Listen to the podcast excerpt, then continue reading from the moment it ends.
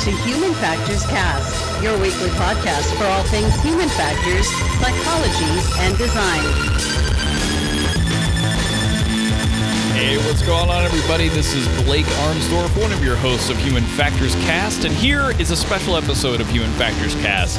This is one of our interviews from this year's HFES 2019 annual conference that Svi Spivak was able to grab for us while he was out there attending the conference, and it's with none other than Chris Wickens. So, for over 30 years, Chris Wickens' research is focused on the interface between basic research and applied area of human factors.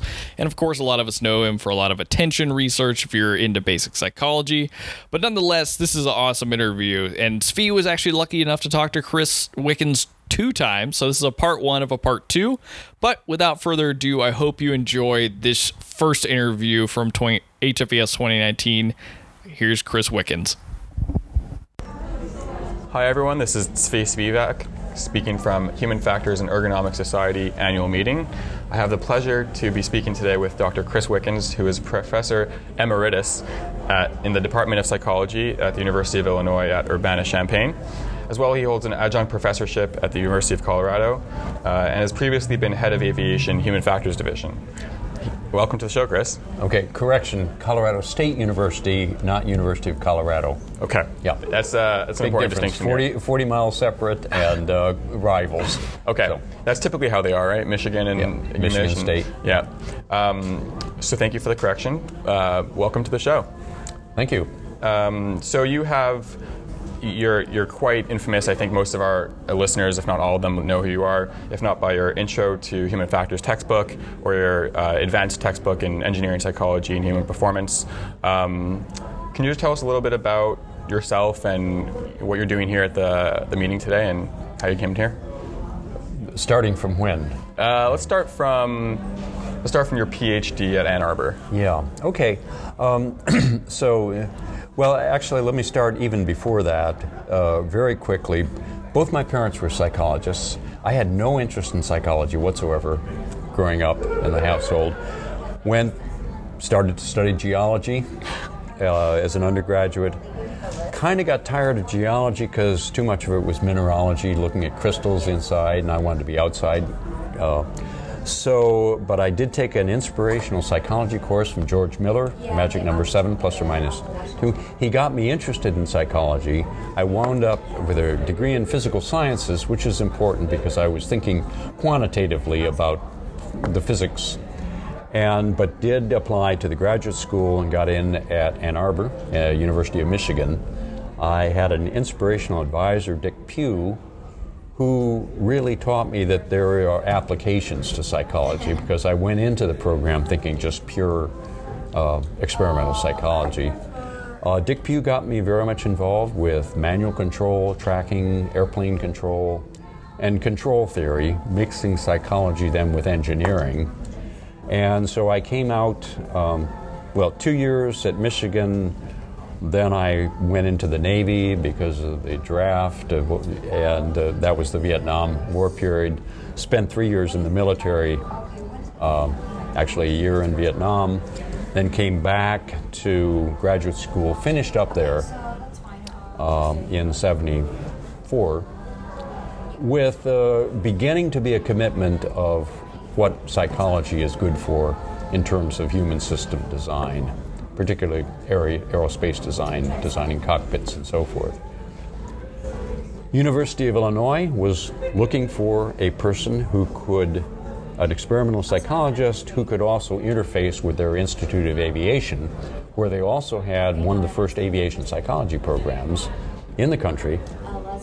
And they were really looking for a psychologist to do the interfacing to between good experimental psychology and cockpit design, measures of pilot performance, pilot training.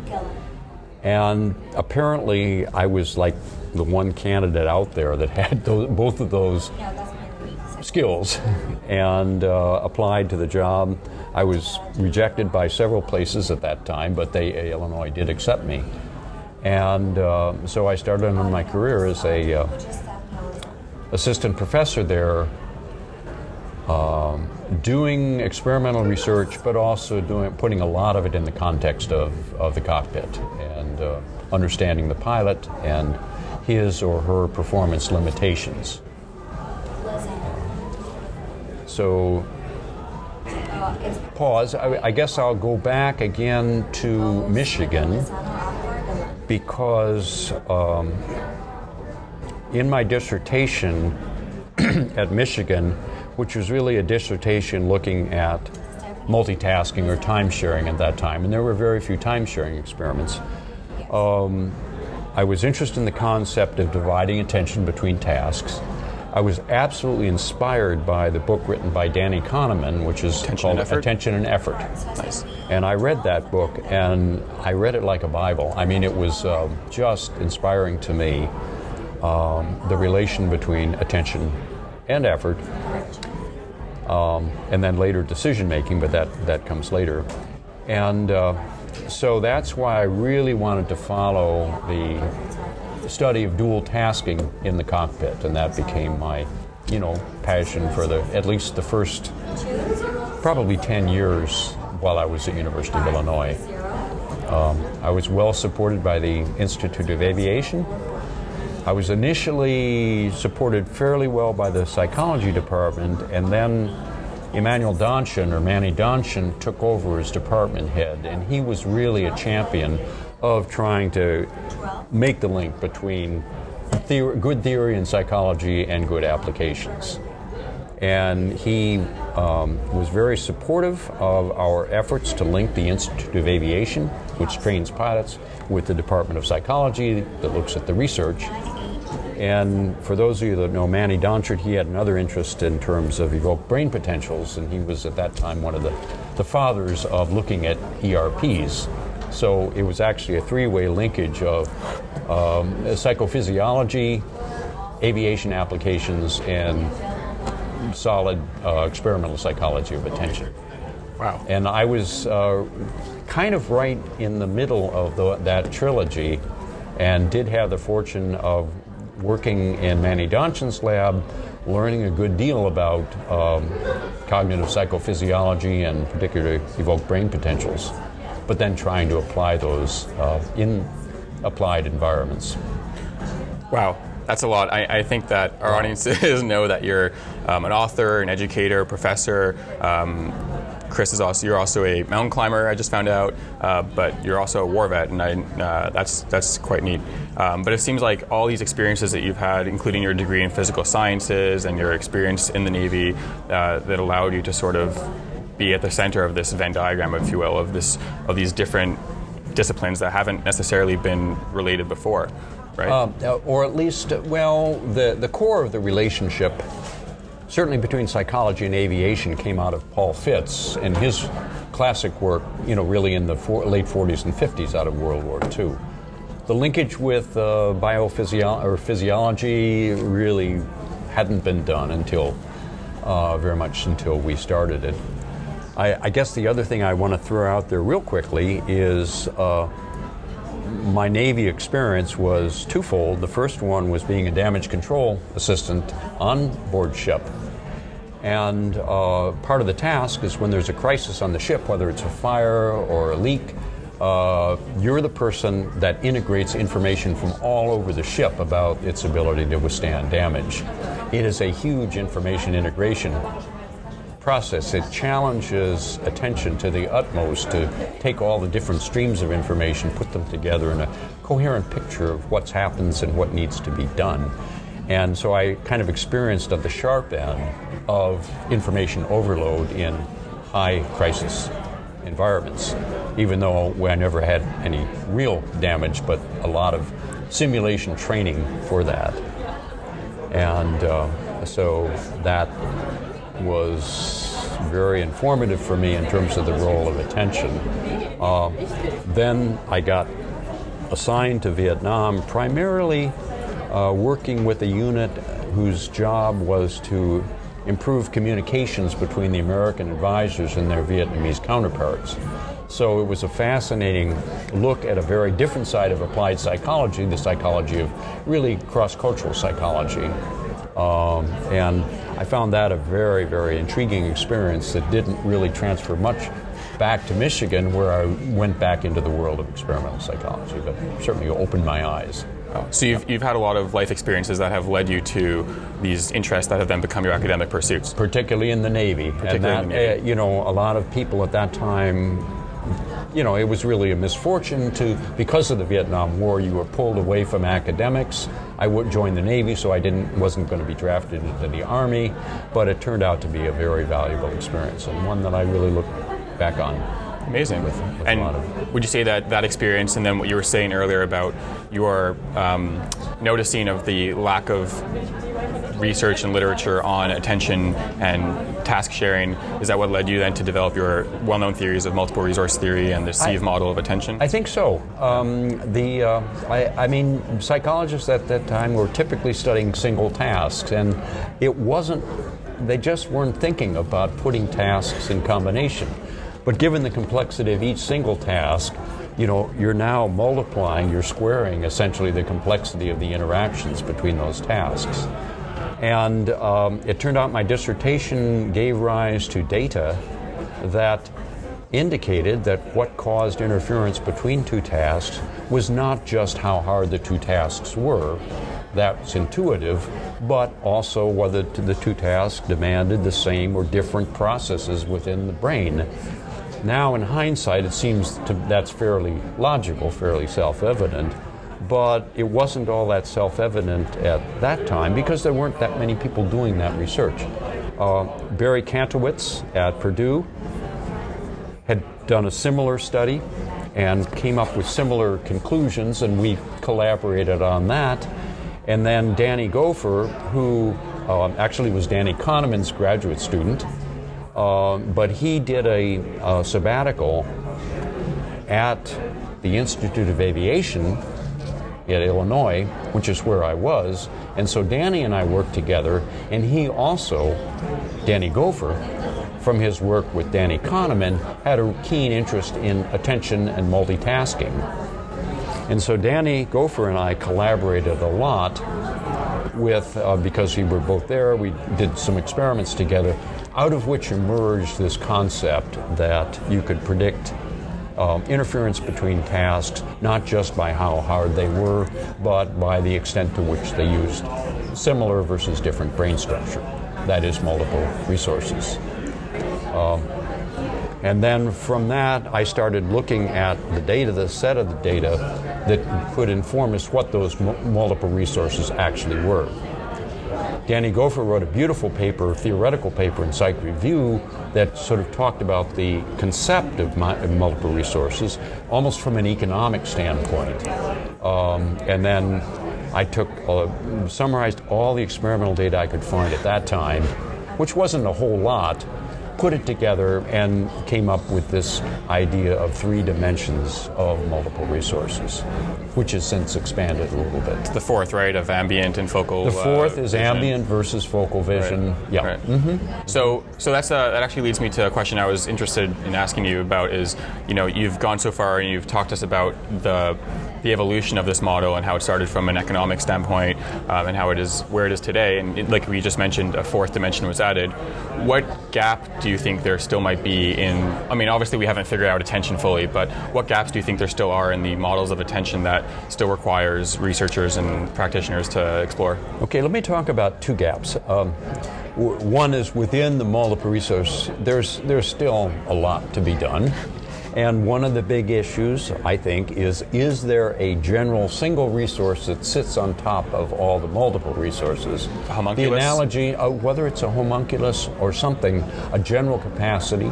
The analogy in uh, intelligence is we have all these different intelligence, but somehow there's a G factor sitting on top. Fluid, that's a right? general Oh, general. general Right. intelligence, yeah.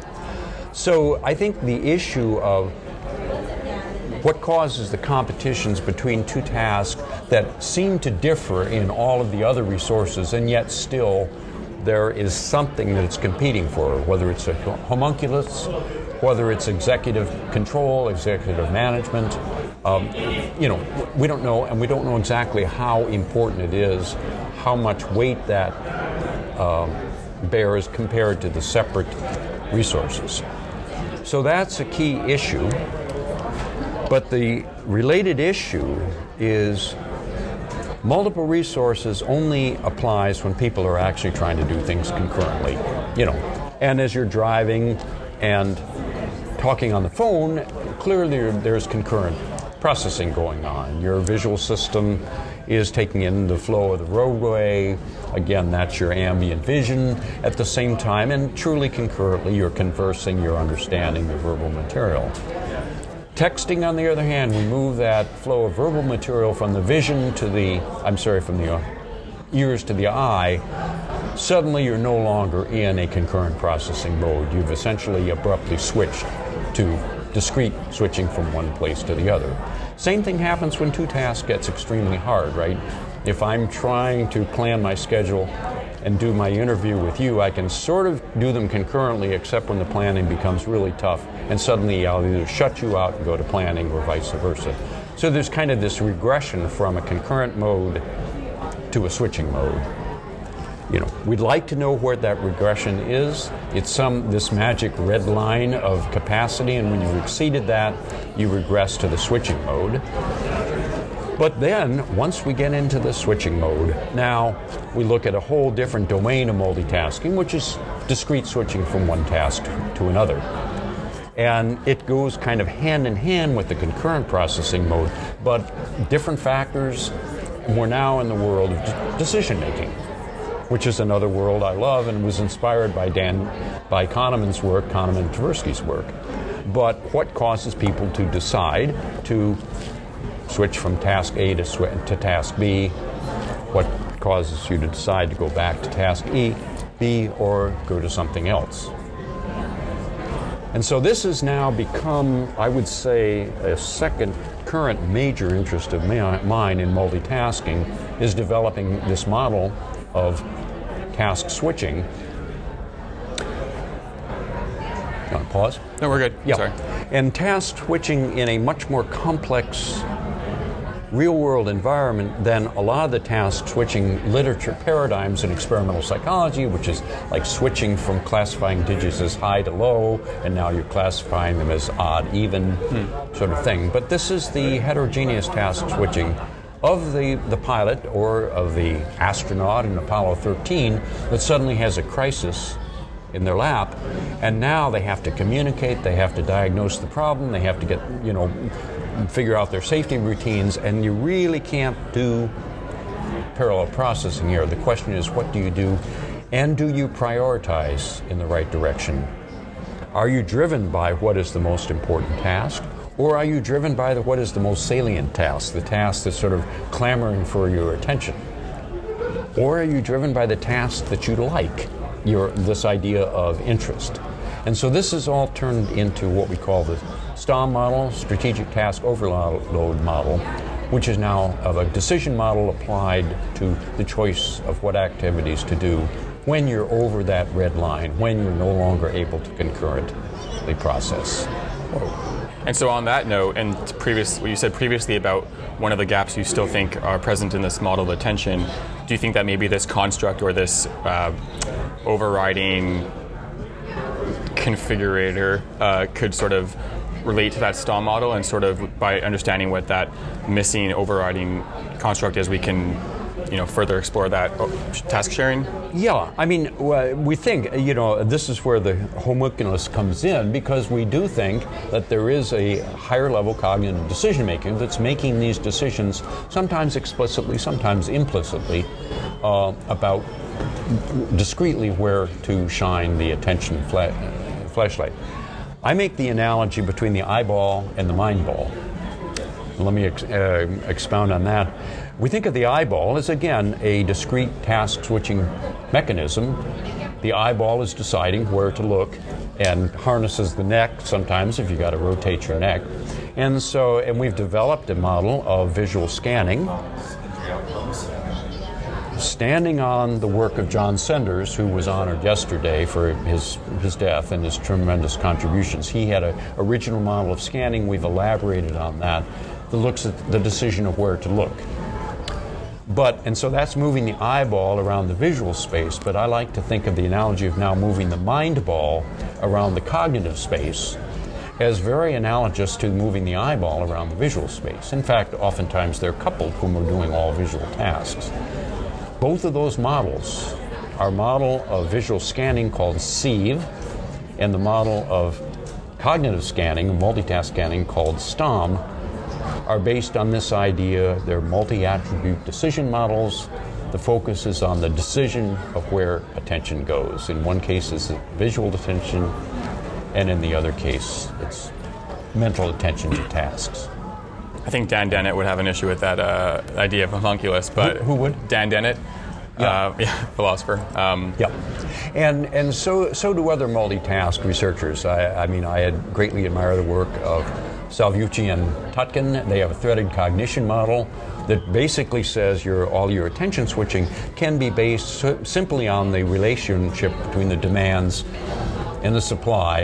And, you know, if demands exceed supply, you've got to do something else. Uh, it- it's a multiple resource model as well, and it's a good, yeah, good competitor. wow. So. So you still have an interest in all this uh, throughout all the years that you've been working on attention and task sharing, and this is still, uh, would you say, one of your passions in the field of um, It's attention? it's my one of my passions. I've I, I, I hate to say I've, I've left multiple resources behind, but in terms of the research I'm doing, I'm no longer really doing. I'm letting you know other people do it and keeping track of their developments. Uh, I'm very much involved in both the SEEV model of scanning, the STOM model of the mind ball of task switching. That's a current interest of mine.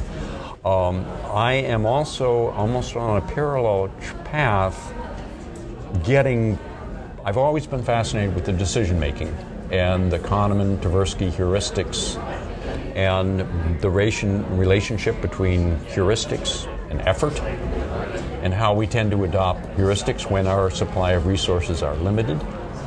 So, most recently, we have uh, taken up an interest in looking at the role of decision making meeting, just quickly want to say hi. we're in an interview here. So, okay. Um, to, uh, yeah. Uh, and looking at the role of prediction in decision making, uh, how well our decisions are based on the predictions of what will happen, because usually what we choose to do now is not based on what's happening now, but what will be happening in the future. But how generally poor we are at prediction and all of the biases that come in to prediction and in particular our overconfidence. And so I'm really interested in the issue of overconfidence in the knowledge of what we know now, but also of what is going to happen in the future. So that is a, a new domain of research. It borrows on a lot of the older work in attention and limited resources, because it is the limited resources that lead to a lot of these uh, biases, I think, in heuristics. Um, but it's, it's a somewhat different application, and it draws me into the world of decision making that I've, al- I've always admired. I've admired it for probably 50 years now. Uh, and, uh, well, since whenever the Kahneman Tversky heuristics paper was published, and actually even before that in graduate student in graduate school, where there was a decision science group at Michigan that I was interested in. And so I'm now actually being able to, to bring that into, into the, the current research. And we have a model of how people understand variability um, and uh, that we're uh, proposing, and we've given some papers on as well. Wow, that's So it's, it's, it's kind of a parallel uh, research track with the research I'm currently doing on decision making and task switching and visual switching. But it's got a, a slightly different application. Uh, the application goes back to, um, you know, it's very, very, actually, it goes back to the Navy because a lot of this was driven by the decision of ship drivers or officers of the watch of how to maneuver to avoid a collision and how those decisions may be made uh, with an imperfect knowledge of where the ship is going, poor prediction of where the ship is going.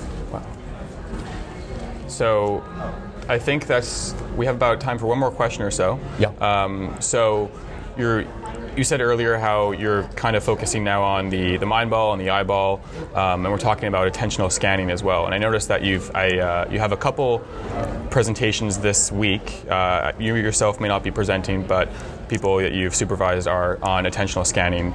Um, in different domains. And I was at the talk yesterday on attentional scanning and expertise in rock climbing. Yeah. Um, and I understand that you and I both have an interest in rock climbing. So, is there anything you want to tell the audience uh, about this that you find super interesting, or It, it is incredibly challenging. We have an eye movement camera for their climbers, but to understand what they're looking at, it's, it's almost a data extraction problem. Um, I, I haven't talked much about all the work I did in aviation psychology. That's where the scanning work started, is looking at how pilots scan the instrument panel. Um, but the instrument panel is simple. There's six instruments laid out in front of the pilot in an outside world. You know exactly where they're looking, and it's very tractable for modeling scanning. That's where the SEEV model came from. We've tried to move it to these different applications, uh, the operating room, for example, and then most recently, Anne, Anne McLaughlin in North Carolina State, who's also a climber, said, let's take the SEEV model and try to apply it to climbing. And so that's what we're trying to do. Understanding where climbers look and the difference between the scan pattern of experts and novices. But we've also applied the STOM model to climbing, the task switching model, in terms of climbers deciding when to switch between moving upwards and placing protection, which is a safe a, a trade-off between a productivity activity of going upwards and a safety activity of placing your protection. And so this task switching between safety and productivity is a very interesting phenomenon in its own right that pervades all of human factors. So we found climbing is a, a fun playground to, to exercise those those Yeah. kinds of things, those trade-offs. And it seems like you can also incorporate your more recent uh, endeavors into decision making and sort of economic behaviors, right? Because that is an economic behavior, an productivity or safety. And yeah, and different values, different uh, underlie tho- the, those two different endeavors in every industry, particularly every safety critical industry you can imagine. And so much of my career was devoted to aviation psychology and aviation human factors, where that trade-off between productivity and safety is, is, is vital. Wow. Well, Chris, it was an absolute pleasure talking to you today, and thank you once again for taking the time to talk to the Human Factors cast. Uh, just going to finish off the way we typically end these episodes uh, with a Human Factors mantra. Um, so, on the count of three, if you don't mind saying with me, it depends, uh, we will do that and then finish off like that. One, two. Can you elaborate? It depends. Oh, so um, typically when asked a question about human factors, Oh. um, a, an answer might be it's not so black and white always of Yeah. whether do this or that. So it depends. What's the context? Who are the operators? And so uh, on this podcast, that's our that's our sign off. So um, on the count of three, if you don't mind joining me and saying the words "it depends," Oh, and we'll sign it just off. Just the words. Just the words. Yeah. It depends. It depends. Okay, on, on three. One, Synchronize. two, three. It depends.